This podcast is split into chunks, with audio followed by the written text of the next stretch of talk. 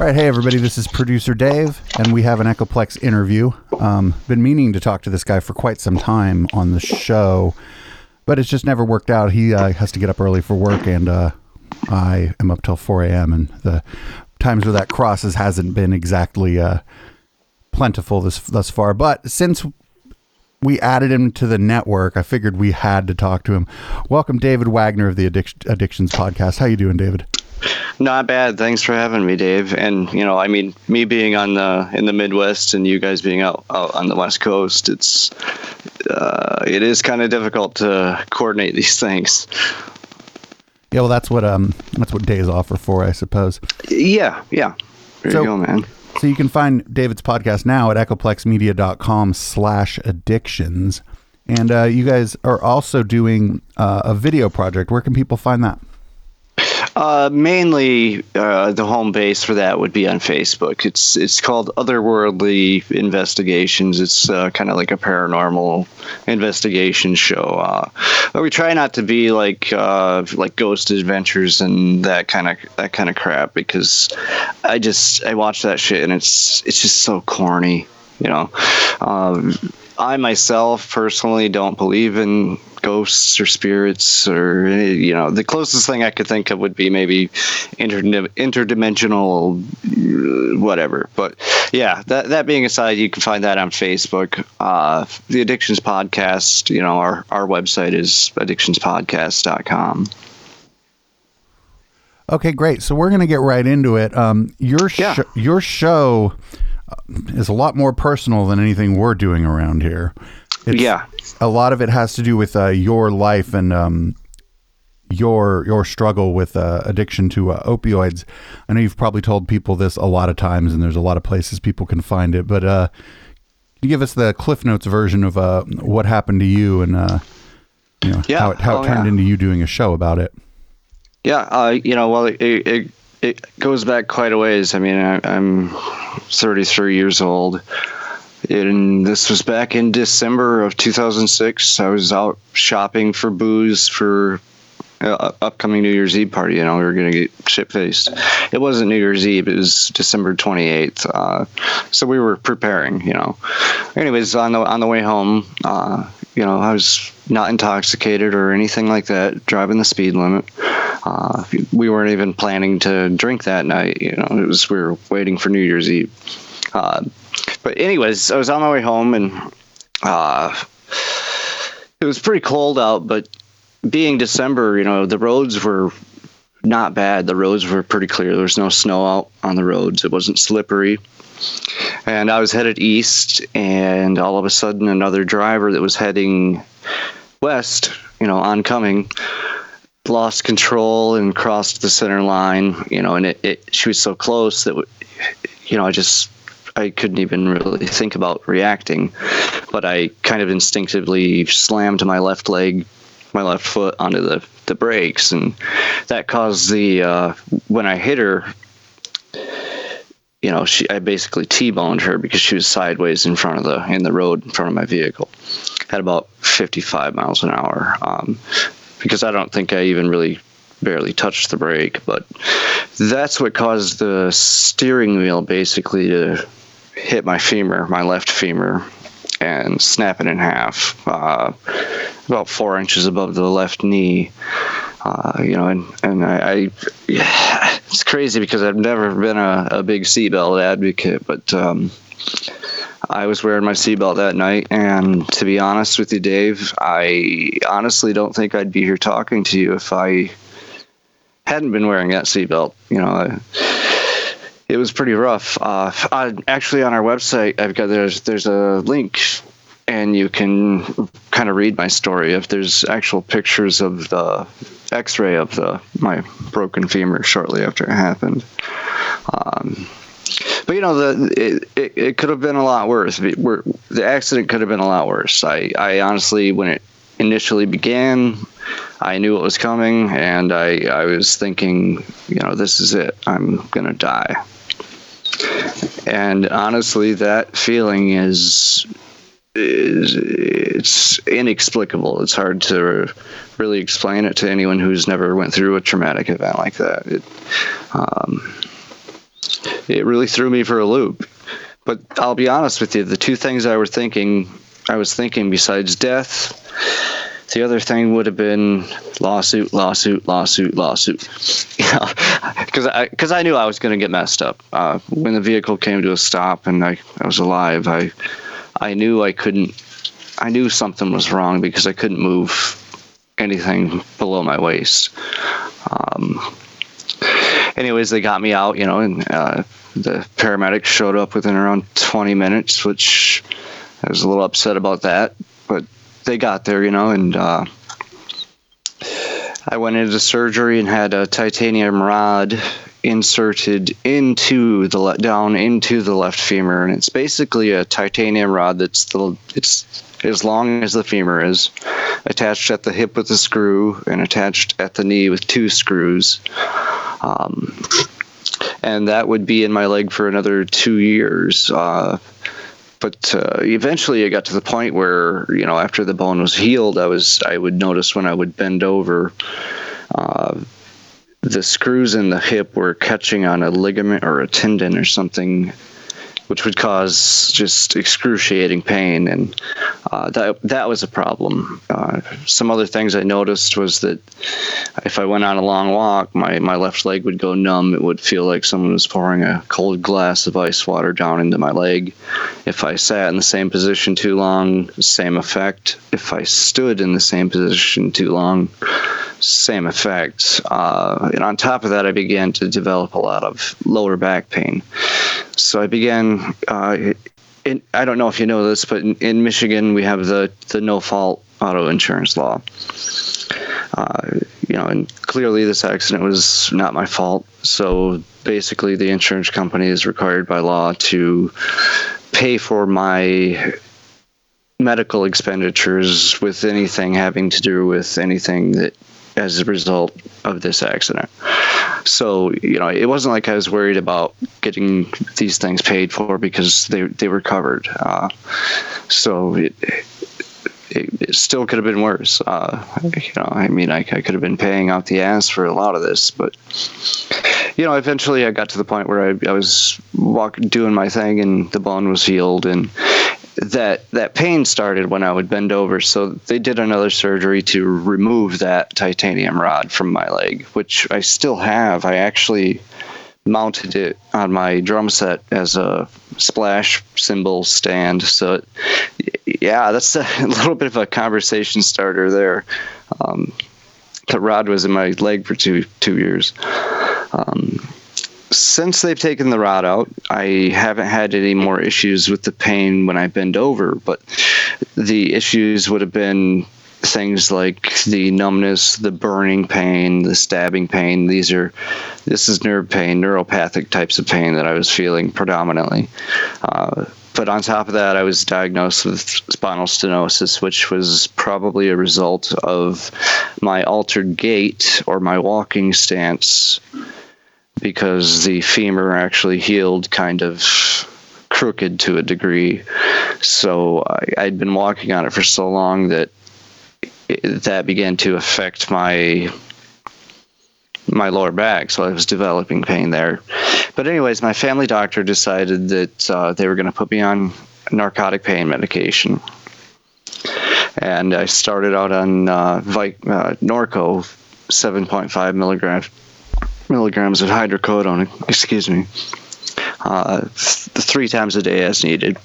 You know, and, and I had pain every day. Uh, you know, it, it, it, was it was pretty rough for the first couple of years, but over time the pain, you know, kind of diminished and got less and less. And but my tolerance for the opioids was growing and growing, and um, you know, eventually I began to milk it a little bit. You know, I would get I would begin taking more than I needed in an effort to get high.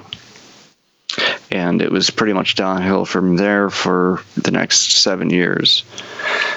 After about four and a half years of being prescribed the opioids by my doctor, uh, I called in my prescription early a couple of times and uh, got a letter in the mail shortly thereafter saying that she could no longer have me as a patient. uh, which was very unfortunate because I, I, I, knew all too well by then that I was addicted mentally and physically dependent on the, the opioids. Uh, so I was worried, um, but I, I did know where to purchase opioids on the street, but I soon figured out without insurance paying for my my drug habit that it was beginning to take around 80 to 90 percent of my paycheck every week and that went on for another couple of years, you know, and uh, really no longer had insurance because the progressive, the auto insurance, they had me go see their doctor and they stated that I was uh, pre injury status and they would no longer cover anything, which was another bummer. Um, you know, so I, I you know, I would do anything to get pills. I would go to the dentist and get my wisdom teeth pulled purposely so I could get drugs. I was, uh, you got to, I would sell prized possessions. I was stealing. I was it was just a downward spiral from then on out, you know. And I began using any opioid, any opioid I could get my hands on, uh, whether it's methadone, hydrocodone, oxy, uh, you know, Percocets, morphine, codeine, whatever I could find, and. Uh, you know, the whole time I, I, look back at it and I realize the money that I was paying on prescription pills, I may have, well, just as just as well have been using heroin uh, because I would have saved a lot of money. Um, but the thing there is, you know, that would have been a, a, a complete death sentence. Um, it, it, and I'm I'm really happy that I didn't make it to that point, and that I eventually kind of got an eye opener and realized that something needed to change, you know, and that's when I found out about Suboxone, and you know the rest kind of writes itself. I I could get I had a really hard time getting into a legitimate Suboxone program, and for anyone who doesn't know, Suboxone is uh, it's buprenorphine, and it's a it's not a normal opioid. It, it's a partial agonist, and it it it'll cover certain opioid receptors, but it's it's got such a high affinity that it won't allow other opioids to attach. So I mean, I could be on Suboxone and, and try to shoot heroin, and it wouldn't get me high because there's no receptors in the brain for those heroin uh, chemicals to attach to. So it's kind of a strange drug in that respect, but it totally removes the cravings. And since I started Suboxone uh, about two years ago, you know, I was able to eventually taper my dose down to the point where, you know, I was basically taking 0.25, a quarter of a milligram a day, and stayed there for about a week. And eventually I jumped off and I'm not going to lie, there were probably two or three days where I had some really bad physical withdrawals. But besides that, it was nowhere nearly as bad had I tried to quit cold turkey. Well, that's that's a hell of a story. Uh, I didn't know previously about how uh, how horrific your injuries were. Like you had to have a, you're basically you had to have your femur replaced with a metal femur so that your femur could heal around the metal one. Yeah, man. I'll, and, I'll, uh, and I'll, then I'll they removed that. that. man. Yeah, I'll send you. I'll send you a photo of the the titanium rod. It's it's pretty wild. That is pretty wild. That is pretty wild. You know, it's really funny. It seems like there was a point there where your doctor could have stepped in and done something.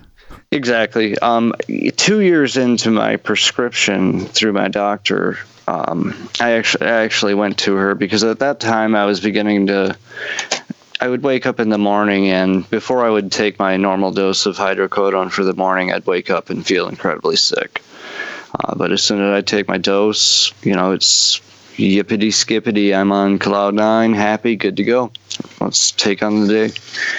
Uh, you know, and and I and I, am honestly technically disabled. I I uh, my leg is pretty jacked, but you know, I, I, work on a farm and I it's hard labor and I bust my ass. Uh, you know, I uh, but I, I don't need the painkillers to do that.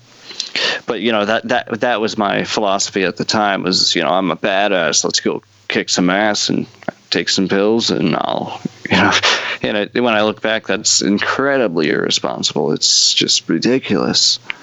But uh, I, I did uh, say to my doctor about two years in because I by this time I had already known that I was becoming physically dependent. And so I said to her, you know, I, I'm kind of worried about physical dependency.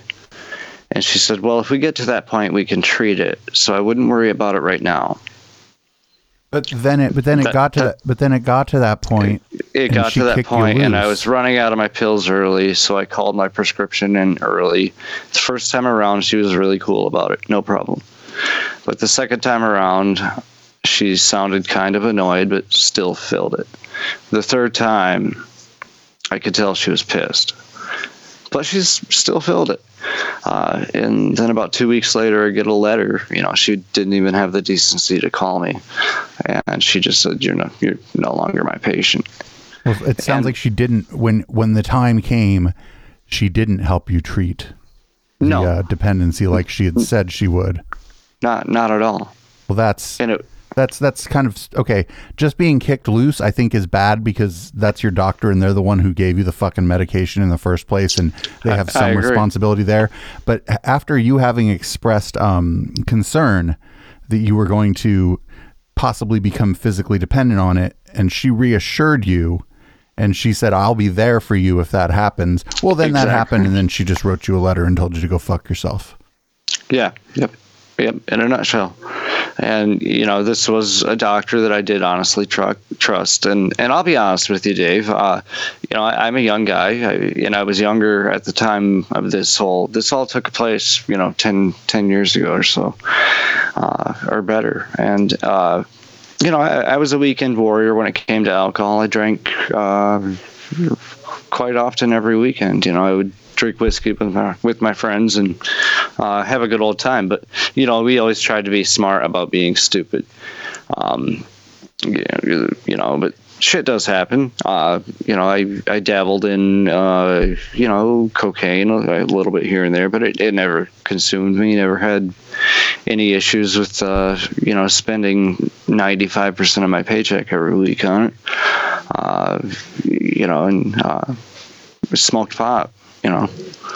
Uh, honestly, I didn't care all that much for drinking. It was it just seemed way too messy, especially compared compared to marijuana. Um, but you know, I was being honest with my doctor. I you know I. You know, I, I will say that I probably did exaggerate some of the pain to a degree, um, but I did have legitimate pain every day, and I, I still do. You know, I, I just handle it differently now. Well, so let's let's talk a little bit about the podcast. Like, what? I mean, did you listen to podcasts, and is that why you decided to do your own, or was Well, it just that you wanted to share your story and you thought maybe blogging or writing was not your style, or you know what what what kind of got you going?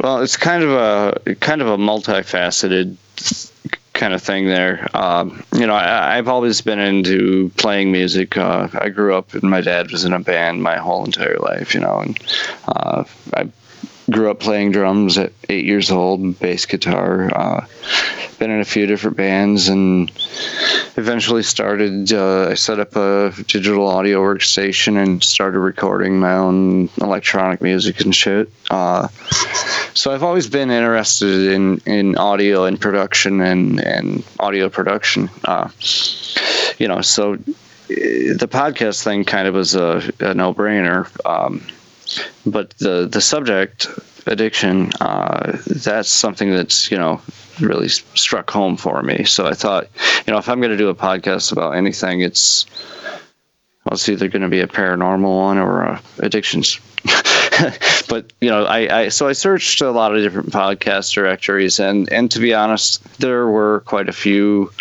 uh, podcasts that specialize in addiction and help and stuff like that.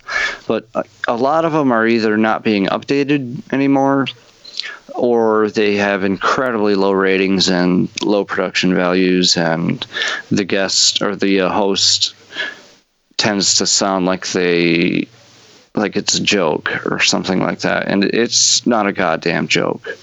Uh, this is something that's uh, it's everywhere. I, personally, in the in the past year or two here in Mont- Montcalm County, Michigan, you know this is this is this is tiny uh, demographically here.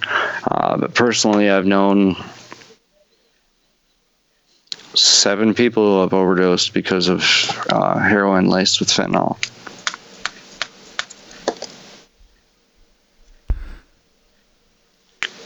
So, um, you talked about production quality. Do you, I also used to write electronic music, um, but I am not using any of the tools I used before. But uh, yeah, yeah. Do you do you find that do you find that the production quality in that particular podcasting space is especially bad, or is that a problem with independent podcasting more broadly? I wouldn't say so because more and more independent podcasters, and it's it's even becoming more affordable to you know if if you're a one man show or even a two man show, you you can get away with uh, something as small as you know like the the Behringer U-Phoria 2 or whatever it is with uh, it's got like two inputs or something on it's like 40 bucks you know and then uh, you don't need an insane beefy PC to do it. I mean, I, have got a decent PC, but you, you can record decently with uh, you know two to four gigs of RAM and somewhat decent processor. Uh, you know, so I, I do think that that, that high end audio sound is reachable for just about anybody now. It's just you need a little bit of knowledge as far as setting up your microphones. Um, knowing how to talk into a microphone that that, that really helps. Uh, but just just little kind of things like this that have kind of always been pet peeves of mine, so to speak. Uh, but you know, b- beyond that, I did notice, you know, there there weren't a lot of really great addictions podcasts out there. There are there are a few. Uh, I think there's one that's called uh, the the one you feed and it's it's a it's a little more abstract, but it's uh, so it's a really great show, and I definitely urge everybody to check that out. Uh, the, unfortunately, the guy's not paying me money to say that, but it, it's a good show. Um, you know, uh, I, I, listen to it regularly. Um, but you know, I, I wanted my show to be kind of to be honest, when I first started out, when I first recorded my first episode, I, I, I had no idea what, what I was doing. I mean, I, I I've recorded lots of music and lots of vocals over the years, so I figured, you know, it's going to be not much, not, not much different than that. Um, but I was using uh, dynamic mics, I think, and kind of having some issues with gain and that sort of thing. So I ended up eventually getting, a, I believe it was an AKG 220 condenser mic, which when it's just me in the studio here, it's really nice. It's, yeah, I wouldn't turn back. But uh, when I have guests or if I have a guest in studio, uh, I don't like to tend to share mics because editing is a little trickier that way. Um, so I usually end up with a Shure SM57 for my guest, and usually slap a noise gate on there. Uh, but all in all, I wanted the show to sound somewhat well produced, and you know, my my first couple of episodes were a little. Uh, a little sloppy. I mean, I guess everybody says, you know, everybody's your, their own critic, but uh, you know, I, I am still happy with those first few episodes that I did. You should hear uh, episode number two of the Plex. Yeah, yeah. I'll check it out tonight. Oh man, episode one's pretty bad, but episode two takes the cake for for bad episodes, man. Excellent. I'm telling you, I'm telling you, don't even worry about your first episodes. Yeah, yeah, and I, and I've read that a lot online. I mean, uh, that's one thing about the podcasting community I found was wow, there is a podcasting community. you know, which is which is kind of cool. You know, people get to pick people's brains. Yeah, for sure, for sure. So you're adding a, a co-host for uh, the Addictions podcast going forward. Uh, who's that, and uh, how do you know that person? And uh, you know, what's you know, spread some love, spread some love. Well, it, it should be interesting, and it's not a set in stone thing. Uh, but but I'm hoping, and and it's I, I'm about 75% sure she'll be down to do it. And I've talked to her already about it. Uh, you know, I, I, have a younger daughter. She is 11 years old. Her name is Lily. She's amazing. Uh, but uh, she's not my biological daughter. Uh, and she knows this, but you know, I've been there since day one, and I'm dad. Anyway, her, her mother, uh, who I dated for six or seven years, is uh, her and I actually kind of developed our addictions right around the same time period and we we both really enabled each other and we're both in recovery. And the one thing that I found doing this doing the the addictions podcast is that it's it's incredibly incredibly cathartic. It's therapeutic for me Dave. And I'm not trying to ring my own bell or anything but I have always had a little more self control than than Sarah has. Uh, she's been in outpatient rehab. I've well, no, she's been in inpatient rehab. I've uh, you know only ever really gotten help once or twice, uh, and that that means nothing. Uh, but you know, she I, I think that it would be good for her to do something like this and to get her story out and to just talk about it because I, I'm a firm believer that talking about our problems and and getting them out not only can it help us, but it can help an untold number of people all over the planet. You know. Uh, so that's really why I kind of chose her as a candidate. Uh, it's kind of funny because her and I, uh, you know, during our little breakup session, uh, things were bad. We we were at each other's each other's each other's throats, uh, you know, left and right. Um, but uh, I will say that since we did break up, you know, we've we've never we've never been best friend, better friends. Well, cool. You had uh, you had said that you uh, got some new gear, if if I'm not mistaken. What do you, yeah. What do you got going on now? Uh, right now I got I've got that that AKG P220 condenser mic, which it was an amazing deal, man. Uh, retail there anywhere from uh, I want to say a buck fifty to two fifty, you know, depending on what package you get. But I got mine used at uh, the local musician shop shop here down down the road, and uh, it was like seventy five bucks and it uh, came with a mic, the shock mount, and a hard shell case. Man, I was totally satisfied. You know, and, and, and the richness the richness of that mic is just unreal compared to. Uh, like I said, generally I've been using uh, SM57s or 58 from time to time, which don't get me wrong, those are great mics, but uh, this is really it's just so much more full there's it's got that thickness to it. Very nice, very nice. Yeah, we we have five mics here, so we can't really run any condensers. Yeah, yeah, yeah. Well, typically it's only me, so I, I tend to run the condenser. But if I do have guests, we usually use uh, some noise gates and the uh, 57s or the 58s. Very nice, very nice. So you have uh, you said you have a, a, video project going on on YouTube, Otherworldly Investigations. Yeah, yeah, What's yeah. that about? That that looks fun.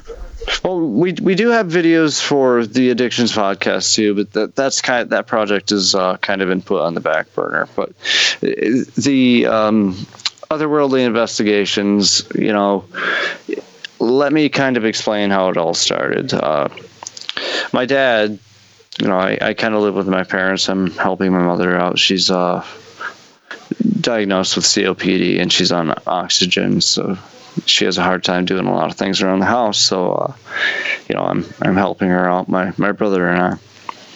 And uh, one of my dad's friends come over one day, and he he brought this big ass silver box. it's fucking heavier than shit. And I open this box and there's cameras inside, and I get to looking around, and there's these two boxes. One of them is um, let's see, it's some ITC blah blah blah device, uh, Ovilus 3. And it's a device that supposedly will pick up on magnetic readings and it will, through the speaker that's in it, spit out a random word based on certain EMF anomalies or uh, or so, uh, sorts of stuff like that. If you tr- if you turn the thing on and you uh, let it go for a while, odds are it's going to say something. You know, it's going to say uh, "oh," or it's going to say "sweep," or it's going to say "barrel," or whatever. You know. Excuse me. But anyways, there was that one, and there was a EMF detector, which was a tri-field meter. And this is something that typically electric- electricians use. It's it will measure EMF and uh, electric frequencies if you turn it on and put it to put it by, put it by like a uh, an outlet, a power outlet. It'll go off the charts. Uh, but basically, you know, you take these things out into the field and you look for EMF anomalies or uh, magnetic disturbances, that kind of shit. And uh, you take this Ovilus thing and you can ask it questions and all this bullshit. Um, but I, I, you know, I will say that we have found some things that, as a skeptic, I can't really explain. You know, that's not to say that there's not a logical explanation for that kind of crap, though. Right. It's just uh, that you don't have the explanation. Yeah, yeah, exactly. It, it could be anything, man.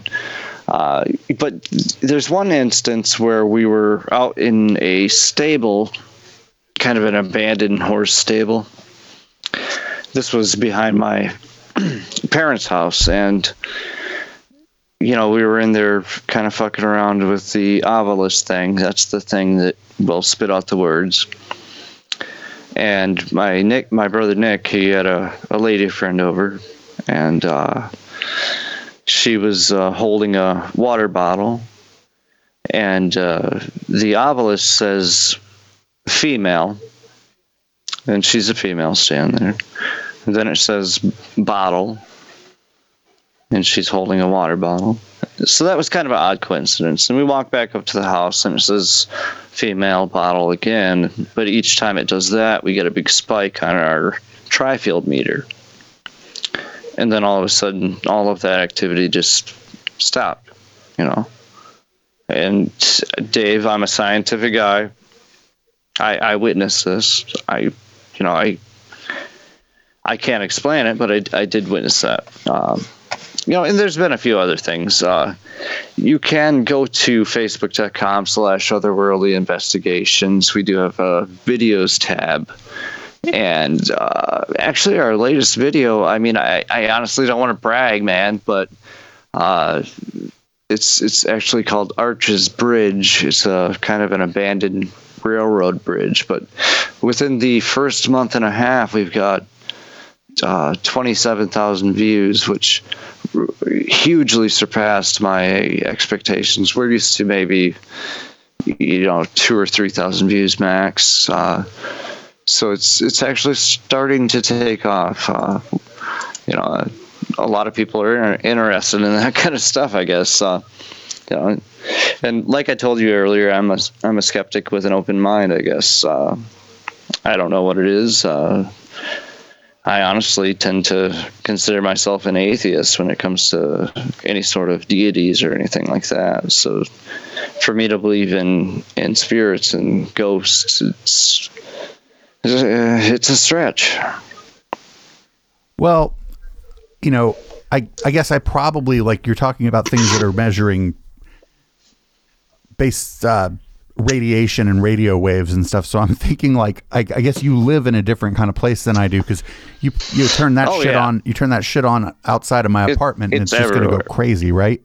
Because yeah. because yeah. of where I am. Definitely definitely. The the one device that we had, the um, the tri-field meter, that would account for and compensate for the the Earth's actual magnetic field. So you're not getting a disturbance from that. But if you are, say, under high tension power lines or near power lines outdoors, that can have an effect on the, the needle moving.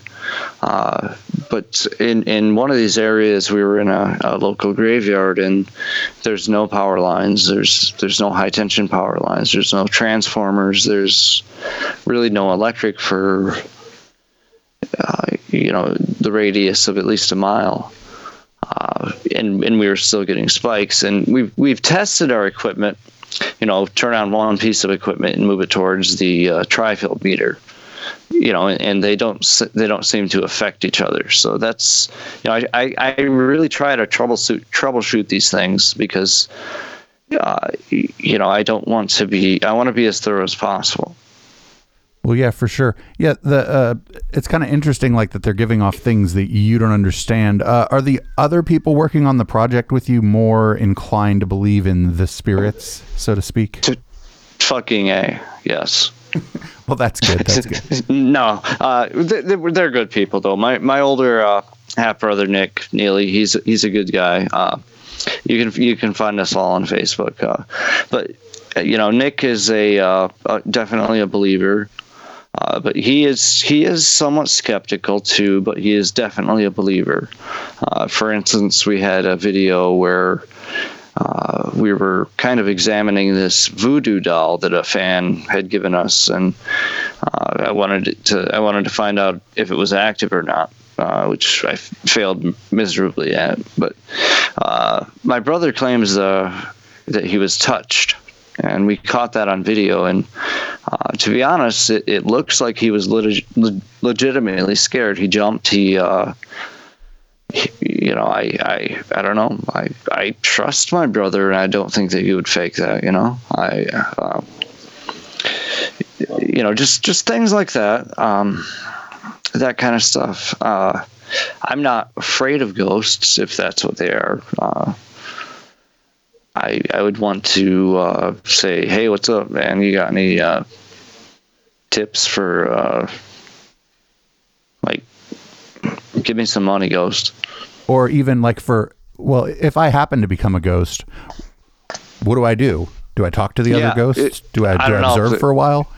And, and and one thing I don't know if there's a rule book because like I was thinking about it, and I think I'm sure other people have thought about this, but all these ghost sightings, uh, the the famous ones you see, they're they're always dressed in like 1800s, 1700s uh, Victorian garb or clothing. I think they hook you up. We don't hook see, you up with some like kind of fancy clothes from like the Victorian era, dude. We don't see like caveman ghosts or anybody in between there, uh, Egyptian ghosts. Uh, is it like you're a ghost for so long and then you die again? And then you're like sub ghost. The dress code. And and so on and so on. It's just a dress code for the afterlife, dude. Listen, you either obey the dress code yeah, or, yeah. or, you go to the, the fucking burning place underground. So listen, wear true, this fucking true. fluffy shirt or you can go to hell.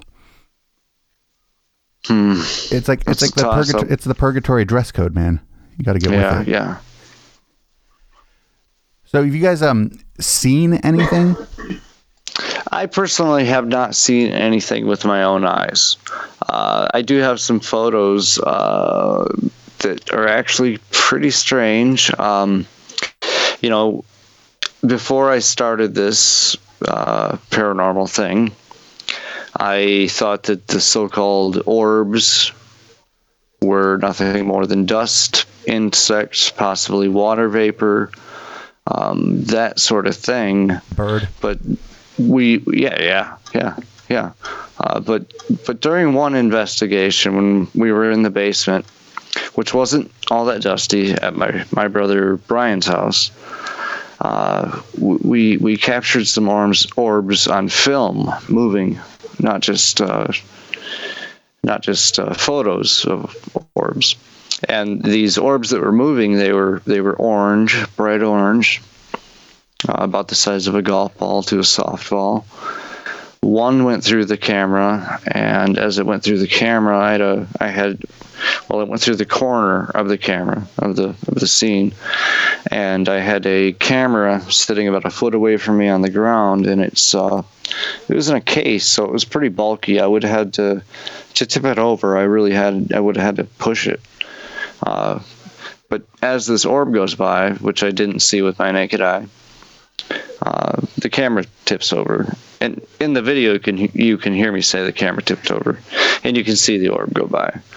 Uh, so I don't dust doesn't typically behor- behave in these these types of manner. It doesn't reflect reflect light that much, and we've had had these sort of orange orbs that seem to move uh, in some very strange ways. Uh, you know, I mean, I don't, I obviously we can't see the air currents in that basement, but I mean, who knows? Uh, but it, it is kind of odd that they they travel in strange kind of ways. Uh, Are they showing almost, up on different uh, camera equipment? Yeah, yeah, yeah. Uh, for instance, uh, you know, I got the video orbs on my my uh, iPhone six, and the the photo orbs we would have picked up on our, I believe, my Fuji. Let me find those real quick because these are these are really strange orbs. They're um, I got to zooming in on them because there's so many of them. We have two, three, four, probably 25 orbs in this one picture, and some of the orbs are there. There's a circle, an outer circle that's white then there's an enter, uh, like right in the center, there's a solid circle that's, I don't know, the size of a, uh, a gumball. And in between, there's all these smaller spiral circles. You know, and, and I, I thought maybe it was uh, lens flare from our lamps, from our lights, because we use external lights when we film in the dark. Uh, but the lights we use would not have put off a lens flare that way because we use uh, square lights, not really circle lights. Uh, but I'll, I'll have to shoot you a few of these photos for you to check out and maybe toss up online somewhere. Um, so yeah, I mean, you know, like I said, I I I am a skeptic, Dave, uh, but I have seen some things that I I really will honestly say that I can't explain yet. Yet. That's interesting. You know, I'd, if you can, uh, if you can zap me some of the pictures, I've already got the video that you mentioned because uh, I take take some notes while I talk to people because you know, yeah, yeah, I do a pod, I do an interview. I'm an interviewer, so uh, great. Um, I'm really interested to see what this otherworldly investigations does, and I'm looking forward to your next episode of the uh, of the addictions podcast. Uh, thanks awesome. for thanks for awesome. thanks for taking the time today, man. Um, yeah. Just just quick rundown again of where everybody can find you. Yeah, uh, as far as otherworldly investigations goes, all of our videos are available for free. Obviously on Facebook, it's facebook.com slash otherworldly investigations. Uh, that's all one word. Uh, the Addictions podcast. We are still as Dave and I spoke, we are still kind of transitioning uh, uh, there. So stay tuned to addictionspodcast.com for updates and our Facebook page. It's facebook.com slash addictionspodcast. Uh, and you should be able to find what you need to find there to stay up to date on what's going on. Okay, great. Thanks again for joining me, man. Oh, of course, Dave. Anytime, man. Thank you.